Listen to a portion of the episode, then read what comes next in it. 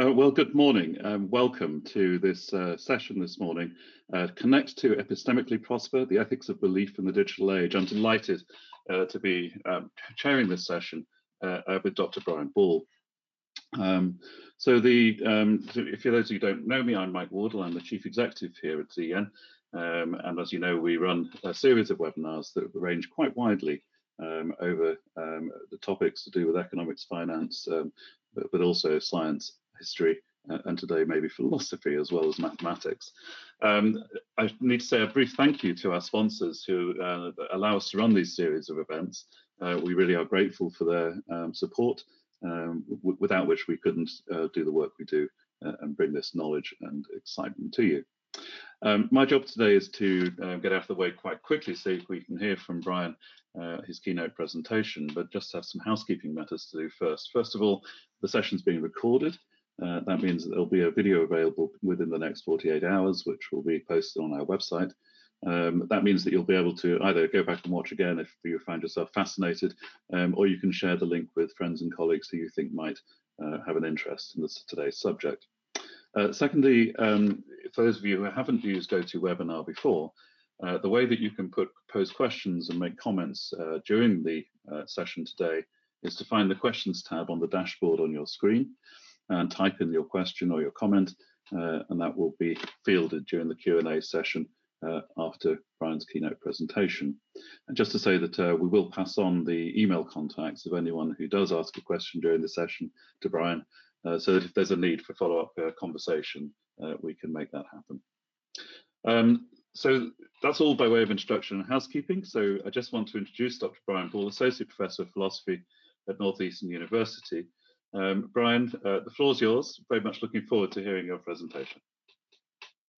Good. I'll, I'll just um, launch in then. Uh, basically, this is a, a, an introduction to um, my PolyGraphs project that I've done uh, with with some colleagues. Um, so, by way of context, um, I think people need knowledge in order to act, right? So if you want to get um, a train to Paris, uh, it won't do to turn up at Paddington Station. You need to know that the train goes from St. Pancras.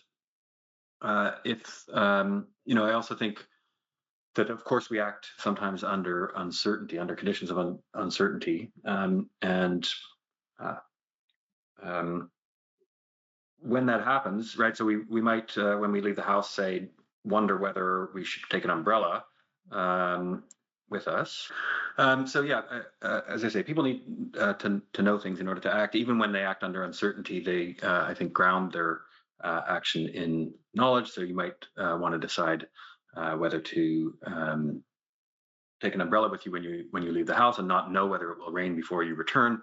But still, you might know, say, that the BBC projects that there's a 50% chance of rain, something like that. I think also that um, people, of course, act uh, collectively sometimes. So uh, they might need to make a decision in a business organization or um, uh, on a large scale in a democratic society. And in that kind of case, uh, it's group knowledge that's that's needed. And so uh, we can ask how can um, groups get to have knowledge, uh, especially under adverse conditions. I'm going to talk a little bit about um, misinformation in this in this context. So one way um, is for the individuals that constitute the groups in question to learn from their network of peers. Uh, so perhaps they can um, connect to epistemically prosper. I, I ask cheekily, uh, referencing the, the, Lord Mayor of the City of London's um, uh, program um, title. Just to say epistemically means basically in a, in a knowledge respect. Uh, so um, maybe they can uh, gain knowledge by connecting. That's the idea. And uh, to reassure um, the audience, the answer will be uh, a, a, yes to that, though there are some qualifications, uh, in fact. So basically, the talk will report the models, methods, and initial findings of, uh, of this project that I've been working on. Um, it's an interdisciplinary project supported by the Royal Society, amongst others. And it uh, deploys models that were devised in economics. They were then adapted by uh, philosophers uh, and we run computer simulations um, on graph data sets to investigate knowledge and ignorance in communities of inquiring agents. Uh, next slide, please. So my um, talk will will touch on a few things. We'll we'll talk about the role of social network structure in producing knowledge and in sustaining ignorance. We'll also talk about uh, some models of mistrust and the possibility of opinion polarization. Uh, we'll look at some measures of of group knowledge, and we'll also talk about the effects of mis and disinformation in both trusting and cautious uh, communities. And a common theme here is going to be the persistence of this trade-off between error and agnosticism uh, that's first discussed in uh, the 19th century in, in, the debate about the ethics of belief, as it was then called. Uh, and I'm going to update that for the 21st century and the digital, digital age. Next slide, please. So just to give you some uh, context about our um, models, we treat communities uh, as networks of agents uh, that are investigating a hypothesis and that are communicating relevant uh, evidence with their neighbors. When we do this, we make a number of idealizations. Uh, we think they're they're quite useful uh, idealizations. Of course, they they can be challenged, um, um, and I'm happy to talk about that. But the assumptions that we make that are key to kind of understand is we assume first of all that the opinions that we're looking at concern factual matters. So they're either correct opinions or they're incorrect opinions. They're either true or they're false. Okay. Um, secondly, we take it that our agents are rational in the sense that they're uh, appropriately responsive to evidence, both in their thought and in their action. And moreover, the evidence uh, that they encounter is stochastic or chancy. You can think of it as um, the results of coin tosses, uh, where the, there's a bias in the coin, and the agents are trying to determine whether that bias is towards heads or towards tail, and, and the tails. And the evidence that they collect is the string of um, results of those coin tosses. Next slide.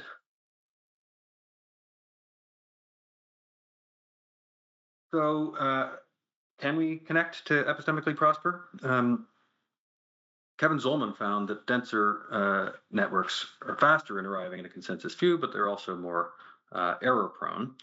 Um, so um, there's a kind of a trade-off here.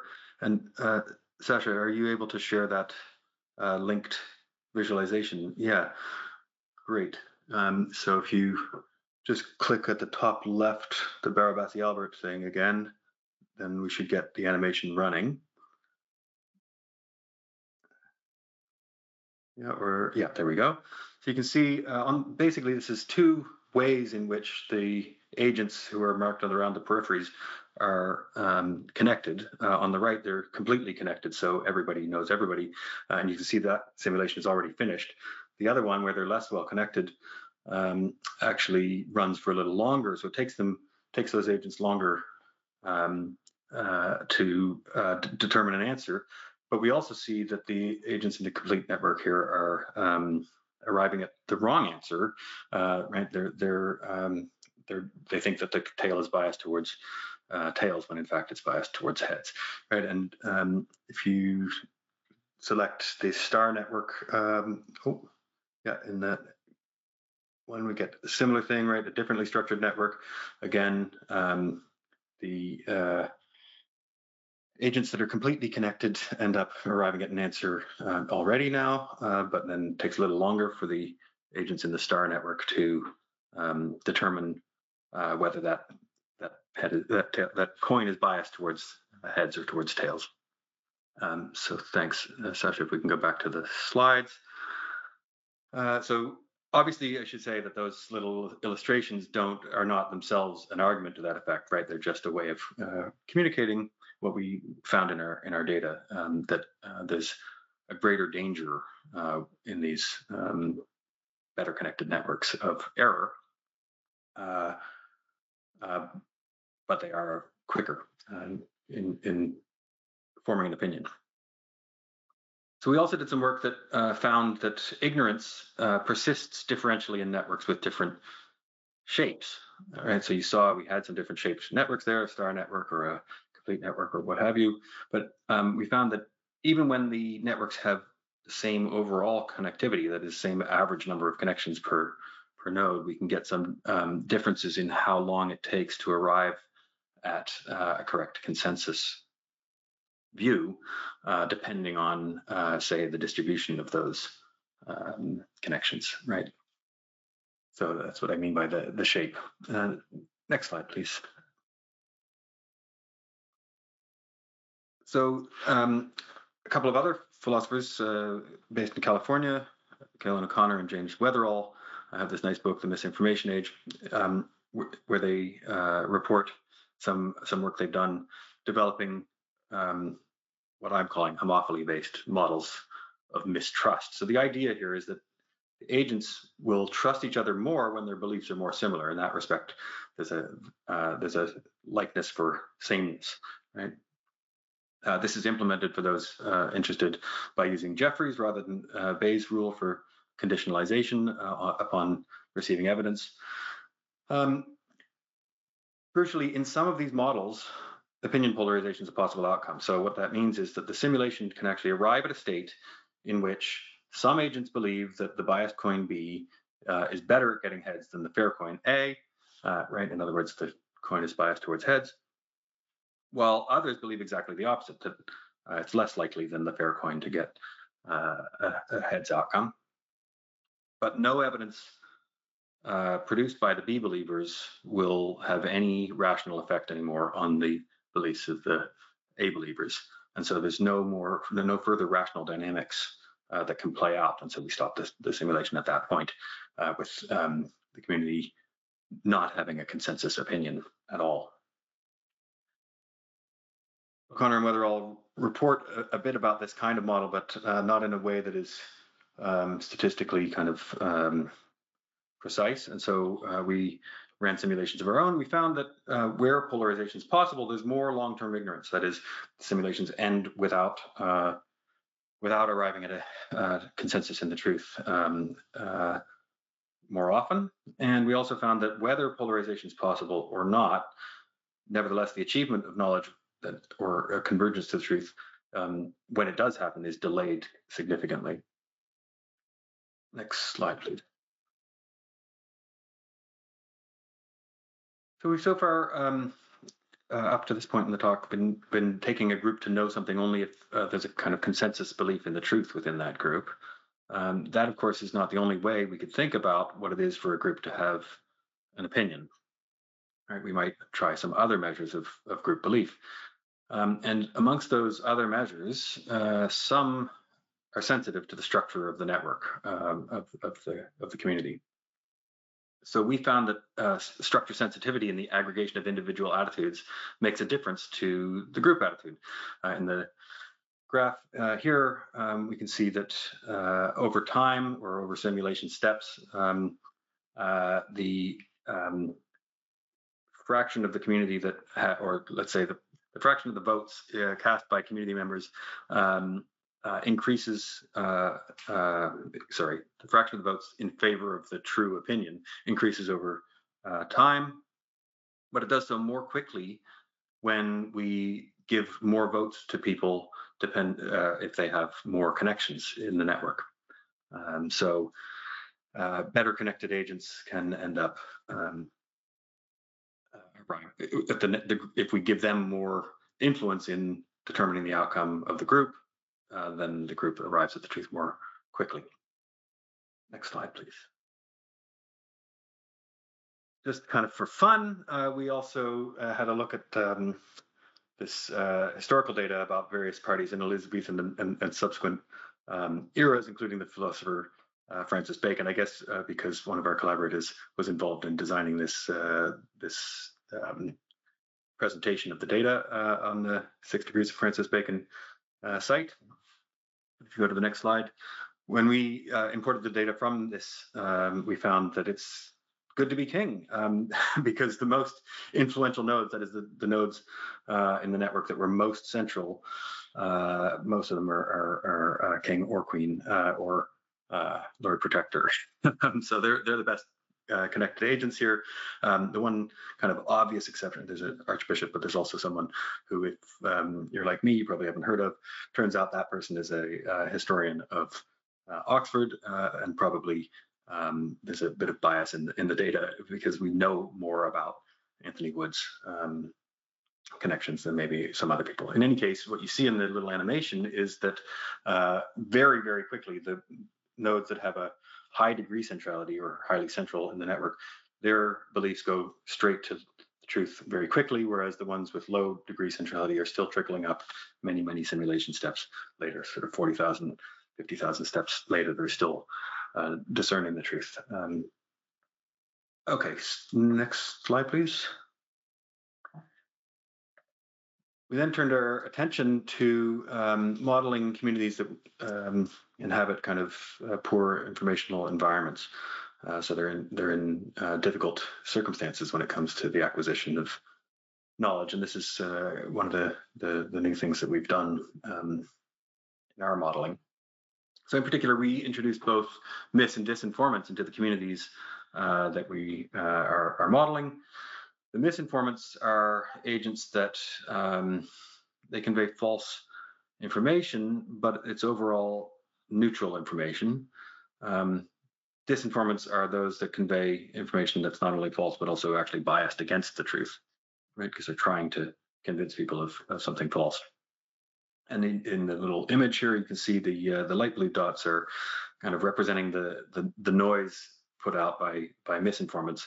Right, they're reporting anywhere between kind of zero uh, coin tosses came up heads to 100 uh, coin tosses came up heads, uh, with a mean of 50. Right, so neutral overall.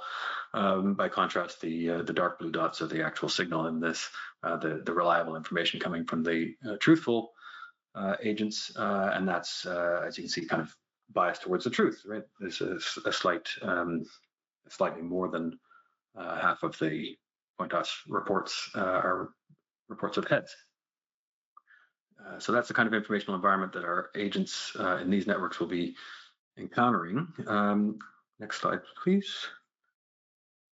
So what we found uh, using these models um, is that in the first instance, the more misinformants there are, the less likely it is that a correct consensus will emerge in the community. Okay, and that um, we can see that in the, in the graph here.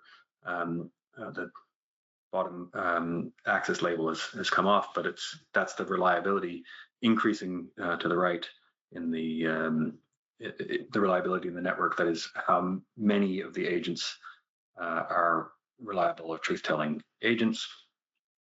Right, as we can see on the far right, they're all uh, they're all reliable. Uh, towards the left, they're uh, more significant numbers of uh, unreliable agents, and um, fewer of our 500 simulations end up arriving at the truth uh, under those under those circumstances. Um, we also find that it takes longer to arrive at the truth in the presence of this mis and disinformation. Um, not only that, for a given level of misinformation, there's a trade-off between correctness and speed in information processing strategies. So um, here, what we have, uh, what we're labeled uh, as aligned binomial, that's um, in the presence of misinformation, binomial distribution misinformation, uh, um, those the agents in those communities are being cautious of the information that they're receiving because they know that there are misinformants out there, and so they're discounting some of the evidence that they that they uh, receive, uh, and that um, makes them more truth conducive in the sense that they get the right answer more often than those who are gullible or, or trusting. Um, but it takes them considerably longer um, to arrive at that opinion. Um, so that's the uh, the the sixth point there that um, for a given level of misinformation, there's a trade-off between correctness and, and speed. Next slide. Yeah, we also saw that in the presence of disinformation, uh, the ability of the trusting agents to discern the truth just plummets. Um, they just get the wrong answer uh, quite quite often more skeptical agents or more cautious agents um, are, are, a little better on that uh, in that regard. But again, they're very considerably delayed in arriving at the truth. Uh, and we also saw, uh, and that's what's in this graph, we saw that a very small number of influential misinformants can have an effect that's comparable to that of a much larger number of misinformants chosen uniformly at random. So um, the blue line, this is uh, from the findings from a particular simulation we ran on a thousand node uh, email network and uh, the blue line is where everybody is um, uh, reliable, uh, and uh, the on the y-axis we get overtime. Sorry, on the x-axis we have a number of steps in the simulation, uh, and um, we can see that the correct opinion, belief in the truth is is increasing, uh, and it um, increases um, most quickly when everybody's reliable. Um, interestingly, uh, the orange line is when we have just 10 misinformants in the network, 10 of 10 out of a thousand, but they're the 10 most influential nodes uh, in the network by degree centrality. Uh, and the green line is uh, when uh, those 10 nodes are disinformants, and we can see that there's a considerable delay caused by just a small number here of um, unreliable um, informers in our networks. next slide. So uh, as a philosopher, I can't resist making a couple of philosophical remarks. Um, basically, um, we we see years ago the philosopher and psychologist William James is pictured there. Uh, he drew to our attention a fundamental issue in uh, what was called the ethics of belief. So, whether to employ skeptical belief forming practices so as to avoid error, or to be less cautious in the hope of grasping the truth in a timely manner. His example, at least one of his examples, is um, uh, when considering a marriage proposal, uh, that, that is issuing one. When considering whether to issue a, marriage proposal, uh, you might not want to wait uh, for uh, the moment to pass uh, while you gather further evidence. Still, um, the opportunity might be might be lost. Um, and so, I think this um, analogous kinds of things, for instance, um, as we um, try to tackle climate change, right, we might not want to wait indefinitely for further and further evidence uh, to come in. Um, the, the, opportunity might be missed. So uh, one of the key findings uh, of, of, our work so far in this space is that um, the problem of the ethics of belief is still with us in the digital age. Um, we saw Kevin Zollman uh, pointing to a trade-off between, on the one hand, small groups being more efficient or faster in forming an opinion because they're better connected, and on the other hand, uh, being uh, more accurate in the opinions that they form because they're actually less well connected and so uh, more epistemically diverse, more diverse in, the, in their outlook. We found uh, that in the presence of misinformation, more cautious communities are more accurate, but also less efficient. It takes them uh, quite a lot longer to arrive at the accurate opinion. Uh, next slide, please. So um, very briefly, we're uh, thinking about uh, future directions for, for our research, and we kind of uh, anticipate four uh, such directions. One is we'd like to continue, continue to refine the theory in the background uh, and, and generate some new models um, to then run simulations using those models.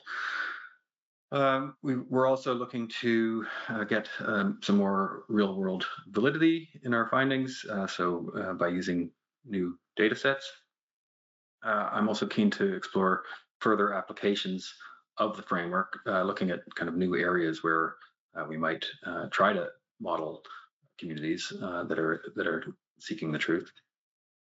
And then finally, um, our code is devised in, in a such a way that it, we can um, readily use machine learning on the data that we generate, uh, the graph data sets we have. So we, we haven't taken advantage of that uh, capacity just yet, and so we plan to make um, use of new techniques uh, in the future. And um, this is just a kind of a shout out to those here. If you are interested in working with us on any of these, please do get in touch with me. As Mike says, he's going to share my email with those who um, inquire. So uh, next slide. Uh, this just now to remains to thank our funders, the Royal Society, who are uh, pictured there thanks also to um, my team, uh, specifically my my co-authors uh, on the, the work that we've been doing that I'm reporting here. Uh, also, thanks to the information designers who produced some of those animations uh, that you saw. Uh, thanks to the FS Club for organizing the talk, and thanks to you for listening. Well, thank you so much, Brian. Um, really fascinating view of um, how to look at groups and information. It um, did remind me of um, something I did when I studied sort of change management theory, and I just wonder whether we could just go there a bit. There's a kind of the, the defining change management a messy problem. That's where there isn't an obvious solution. There's a very widely distributed um, stakeholder network. Um, and so on. And one of the, the, theoretical models says the thing to do is to keep the window of opportunity when there's still opportunity to change your mind about the solution as as long as possible. Um, and that seems to fit with some of what you've been saying about you know taking time to get to the right decision. um, when there may not be a clear answer. But I just wonder whether you had any thoughts. That's a really nice um, question, Mike. Thank you, because um, you know that pushes in a slightly different direction than um, some of what I was suggesting. Right, that the James thought about uh, marriage uh, proposals was, you know, sometimes we need to be more timely rather than um, than than uh, kind of, uh, I guess, more reflective. Let's say, um, and the cases that I've been thinking a bit about, uh, you know, I mean, there's some work about uh, misinformation coming from tobacco uh, firms in the 60s and 70s to try to slow the public uh, awareness that there was a causal link between smoking and uh, and, and cancer. And um, you know, the the evidence kind of was there and available uh, to convince people um, if it was taken on board quickly enough. But it, it just took a long a long time, and there's been some um, work documenting that. So, I, you know, I was sort of looking at cases where um, we might want to move more quickly, but that's a nice example where uh, we might want to move a little more slowly. Um, and um, this is why I kind of think the uh, it, it's salutary to be reminded of the fact that there really is a trade-off here, right? That it um, that it's not a, a simple um, you know, we can't just say, oh, well, this is the, the best way to proceed always, right? That it might be context sensitive, uh, which um, which strategies are, are, are worth uh, pursuing in, in, in, different circumstances.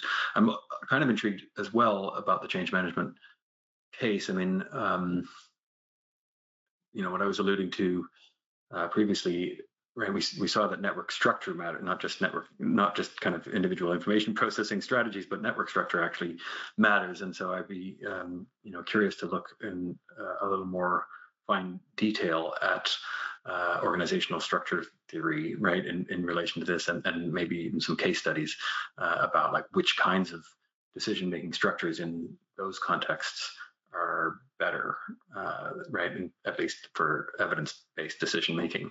Um, Thank you, thank you for that. Um, we've got a few questions coming in. Um, first of all, uh, Dan Feeney. Um, he's actually got two questions. Uh, the first one is, does the Dunbar 150 human network model still hold in a digital first um, society? Um, you know, the, the 150 being the you know the great, biggest number of connections we can reasonably manage as a human being. Um, but secondly, asking how we can reduce groupthink, um, particularly in politics know, we're sort of driving to ever more echo chambering of policy making, um, leading to catastrophes and crises, really, uh, which are affecting the democratic outcome. So, are there ways we can use your thinking uh, to reduce groupthink? Both of those are great questions. Um, I mean, one of the things that is, I think, exciting about the work we're doing and, the, the simulational framework we've um, developed. I, I, say we really, it's my colleague in computer science that's, that's developed the, the computational framework. Um, but one of the uh, exciting things about that is that we can really model uh, networks at scale, right? Very, very large. I mean, you know, I, I, mentioned a thousand node network, but of course we we have tried out simulations on tens of thousands of nodes and so on, and, and um, uh, you know, uh, look forward to doing work on million node networks and and and beyond. Um, and I think you know in that's part of um, what's happening in the in the digital age is that people actually do have access to much broader networks than they uh, and hitherto. Of course, you know this is often mediated, right? So um, you know you may be connected to an influential node. Some of those influential nodes in, in the network might not be sort of individual people, but they might be organizations that represent large uh, large communities. You know, take take our funders, the Royal Society. Right? They, they represent the scientific community um, here here in Britain and, and beyond, uh, and so they can potentially collate information from multiple sources and then share it out uh, as well to a, a, broader audience. So um, anyway, uh, I guess it may be that individually we can kind of only manage 150 uh, uh, connections um, uh, carefully, but we of course get information from networks that are much broader than that, and, we can model that, which is which is nice. Um, on the kind of groupthink, I mean that's sort of related to this the uh, the so-called Zollman effect that uh, I was reporting, um, right? So uh, should be said that in, this work really does focus on small um, small networks, uh, you know. But what uh, has been found is that actually it can be advantageous to have a little bit less connectivity because then um, uh, some misleading evidence um, right? It can be perfectly earnestly found uh, evidence, but you know, you can toss a, a, coin that's biased towards head and it still land tails four times, uh, uh, six times, sorry, right? Um, so um, it, it's actually can be advantageous to put the brakes on sharing that information, right? Have um, a series of communities that are engaged in investigating this question that are somewhat isolated from each other, and then they share uh, findings uh, a little less frequently. So that's that was the qualification to the connect to epistemically prosper, um, right? That that actually can be a little bit it can be helpful to connect a little less in, in certain kinds of circumstances. Thank you, thank you. Um, my colleague Ian Harris um, first of all says it's a fascinating talk, but he's trying to understand where large media actors fit into the model. So agents such as the BBC, you know, Twitter or X, and newspapers, which who weren't around much at the time of Francis Bacon, um, but also wondering whether deliberate bad actors, kind of misin, you know, compared with misinformed actors, the disinformation spreaders, you know, fit in with your models of information, disinformation, and knowledge. Yeah, that's another great question. Um, so, I mean, we do we do have some uh, bad actors, um, right? We have introduced those, but they are effectively, um, you know, small scale bad actors. They're they're just liars, uh, individual liars, kind of thing. Um, one of the aims of the work on measures of group belief has been to to think about how we can um, kind of get larger scale um, uh, agents, I guess, um, kind of represented.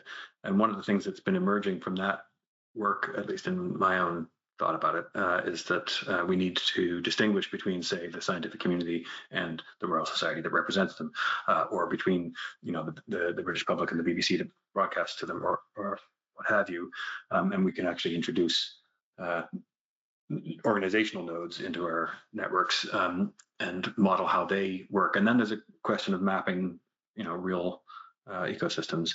Uh, I've got a PhD student just started uh, with me two, two months ago um, uh, now, um, who's interested in, in fact checking organizations.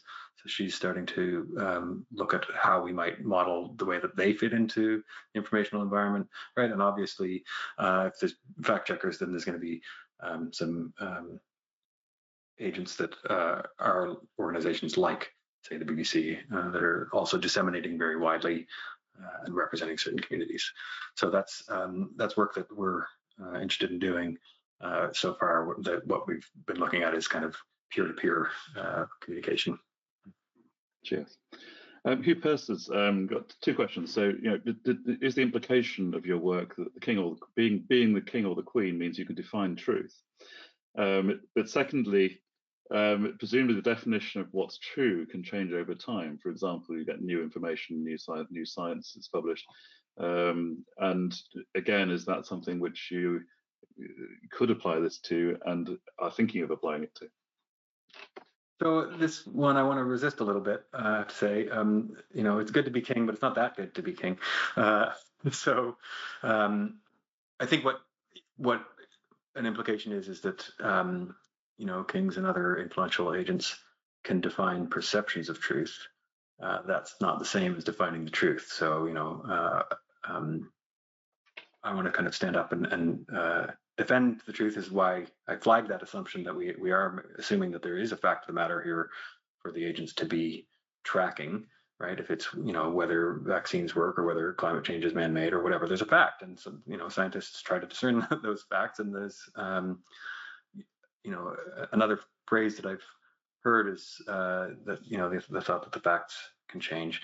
I actually don't think the facts can change. It's just that our knowledge of the facts changes, um, and you know that's that is an important phenomenon, right? That really does happen. We we get some misleading evidence. We form a consensus opinion that you know this is the case, uh, only to discover down the line that um, you know we we overlooked something. And um, so there's um, you know, I think of the truth as a kind of uh, or uh, a norm or, or uh, ideal that we uh, our inquiry is oriented towards, right? And um, we do our best to to discern it, and sometimes um, we fail, and uh, we are more likely to fail, right? One of the things, key findings that we that we have is when we start introducing this and disinform disinformants into our communities, uh, right? Where um, you know the disinformants in particular are not um, they're not acting in, in good faith uh, with the, the communal uh, epistemic good uh, in mind,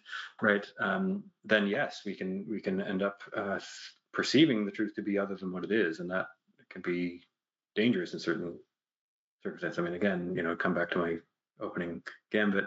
Uh, if, if, what um, we perceive is that the uh, train to Paris goes from Paddington will be disappointed when we try to act on that.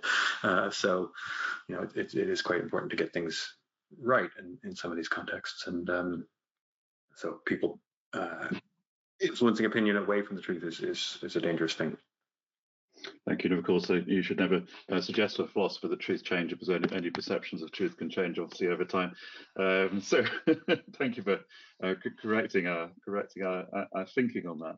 Uh, Isabella Roberts has asked a question, just wondering whether you have views on the current cyber attack on the British Library, um, which is keeping effectively its contents hostage. Um, in relation to public access to knowledge and opportunity for epistemic growth. Um, you know, and you could broaden that from just the British Library to sort of generally, you know, attempts to suppress um, knowledge communities. It's a great question. Uh, I, I, I, received an email from the British Library about that uh, about that attack. Um, my understanding is that it has meant that uh, some online services are not available um, in person uh, access to the to the uh, deposits there um, is unaffected. Um, so that obviously means that um, people, you know, who can easily get to London uh, uh, continue to be able to access that information, while others don't. There's obviously a kind of social justice uh, dimension there, right? Uh, it's not just that we need the goods, but we need the goods to be distributed for uh, in, in, in, appropriate ways. Um, I don't know I have to say much more about the um, the British Library case than than that. Um, um, but I do think, you know, there are real issues in information ethics. I'm leading a research cluster actually at uh, Eastern University London on AI and information ethics, and the, the information ethics piece is really uh, engaging with things like um, mis and disinformation, uh, but but also just more generally, um, you know, what the uh, rights of access to information might be, as well as um, so so that uh, you know, I mean, if you when I've looked at the the legal frameworks for this, for example, um, you know, um, the UN Declaration, uh, uh, whatever it is, 1948, uh, you know, points to people's um, rights to access information. Of course, the context there was the Cold War, and um, you know, thinking that it's good to have things like Radio Free Europe, transmitting information to um, places where information was access to information was was restricted. Uh, so you know, I think people need to get access to good information. They also, in my view, need some protection against uh, against bad information um, because it's it's actually quite harmful. So navigating that uh, that kind of trade-off again is is is not an easy challenge, but it's one I think we need to take on. We're coming towards the end of the session, but I've got a question here from Shane Drinian, which mirrors something I was thinking about as well. That uh, one of your assumptions in building these models that the agents are rational and receptive to evidence. Um, but how do you think including irrational or solipsistic agents you know, would affect the the modeling and the findings you might discover? Question. Um, a few things to say about that, honestly. Uh, so one of them is that we did, although I said that we were only modeling rational agents, um, we did look at these um, homophily based mistrust uh, um, um, models. And in those, the agents actually depart from rationality, from, from um, ideal rationality, uh, because they're discounting evidence, not because they have evidence that that evidence is bad, uh, but rather because uh, of their similarity to other agents or their dissimilarity from those other agents. Um, so we have actually looked a little bit at, uh, at modeling irrational agents, and one of the uh, findings there is that polarization can happen, uh, and that's uh, that can be a um, disadvantageous um, situation. Uh, that said, those those agents are irrational in a kind of systematic way, not in um, the way that you know we might expect, given some findings in psychology about uh, various foibles that, uh, that, affect us. Um, there are people who do work on um, uh, similar things that um, treat agents as not really rational at all. Um, so I'm thinking, you know, the the, the, the philosopher Dan Dennett uh, has a very nice distinction. It's at least 50 years old now. Uh, um, anyway, it's between those of our conditions that are personal level attributes or per personal level features and those that are subpersonal.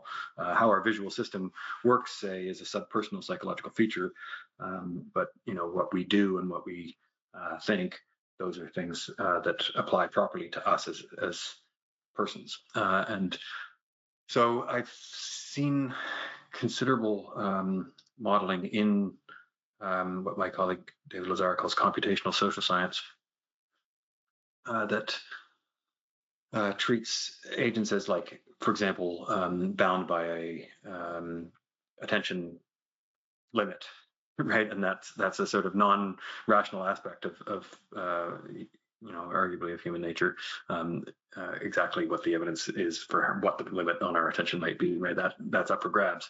Um, but I uh, I'm actually keen to um, push the modeling of rational agents as far as we can because I think it's it's um, good to get explanations for why things happen uh, in society, not just uh, uh, predictions that they will happen or um, uh, accounts of how they can arise.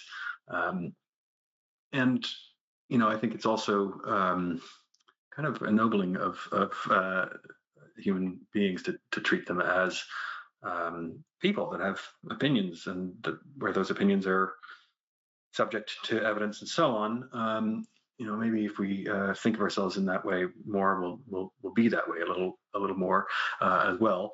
Um, and we can see that even with those assumptions, right, there are some real dangers here around uh, people getting manipulated in, in various ways um, by by bad actors. So, uh, you know, um, we can try to uh, add to our models, add in these irrationalities.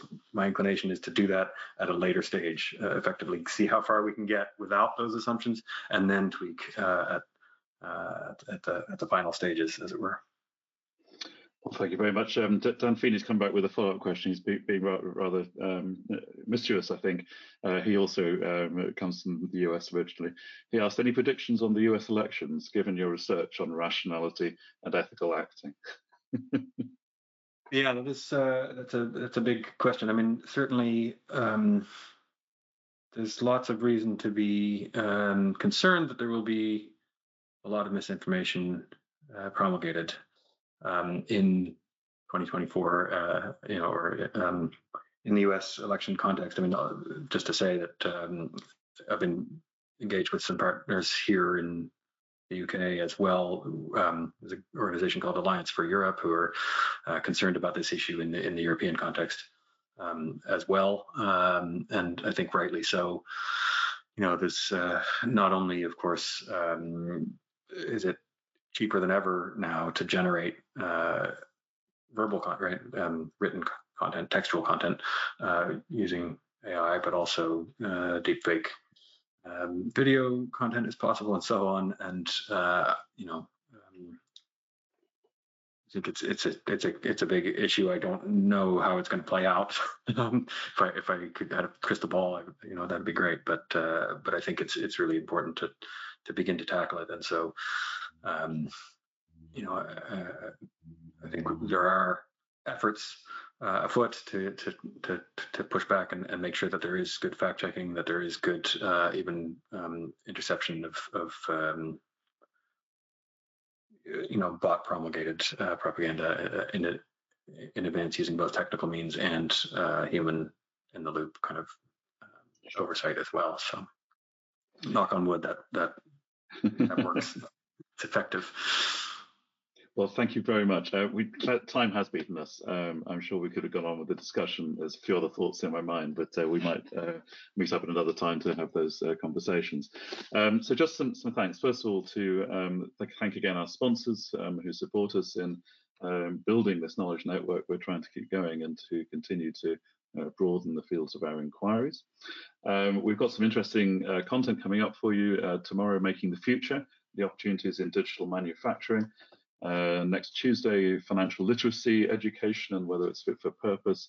Uh, Thursday next week, why is culture divorced from finance theory? So uh, plenty of rich content still coming up um, before we uh, enter the Christmas break. Um, Ian Harris has just uh, asked me to you know, pass on his thanks uh, to Brian for his fascinating talk and thoughtful answers to questions. And I'd like to add my thanks as well to Brian. Uh, Brian, if we were in a large lecture hall, you would now get a standing ovation, um, but we can't offer you that uh, over the, with, the current technology. Um, so just for me to say uh, thank you very much to you all for attending. Thank you, Brian, for a fascinating talk, and we'll see you all soon. Thank you. Thank you as well, Mike. Thanks, Mike, and thanks to the audience here uh, for the great questions.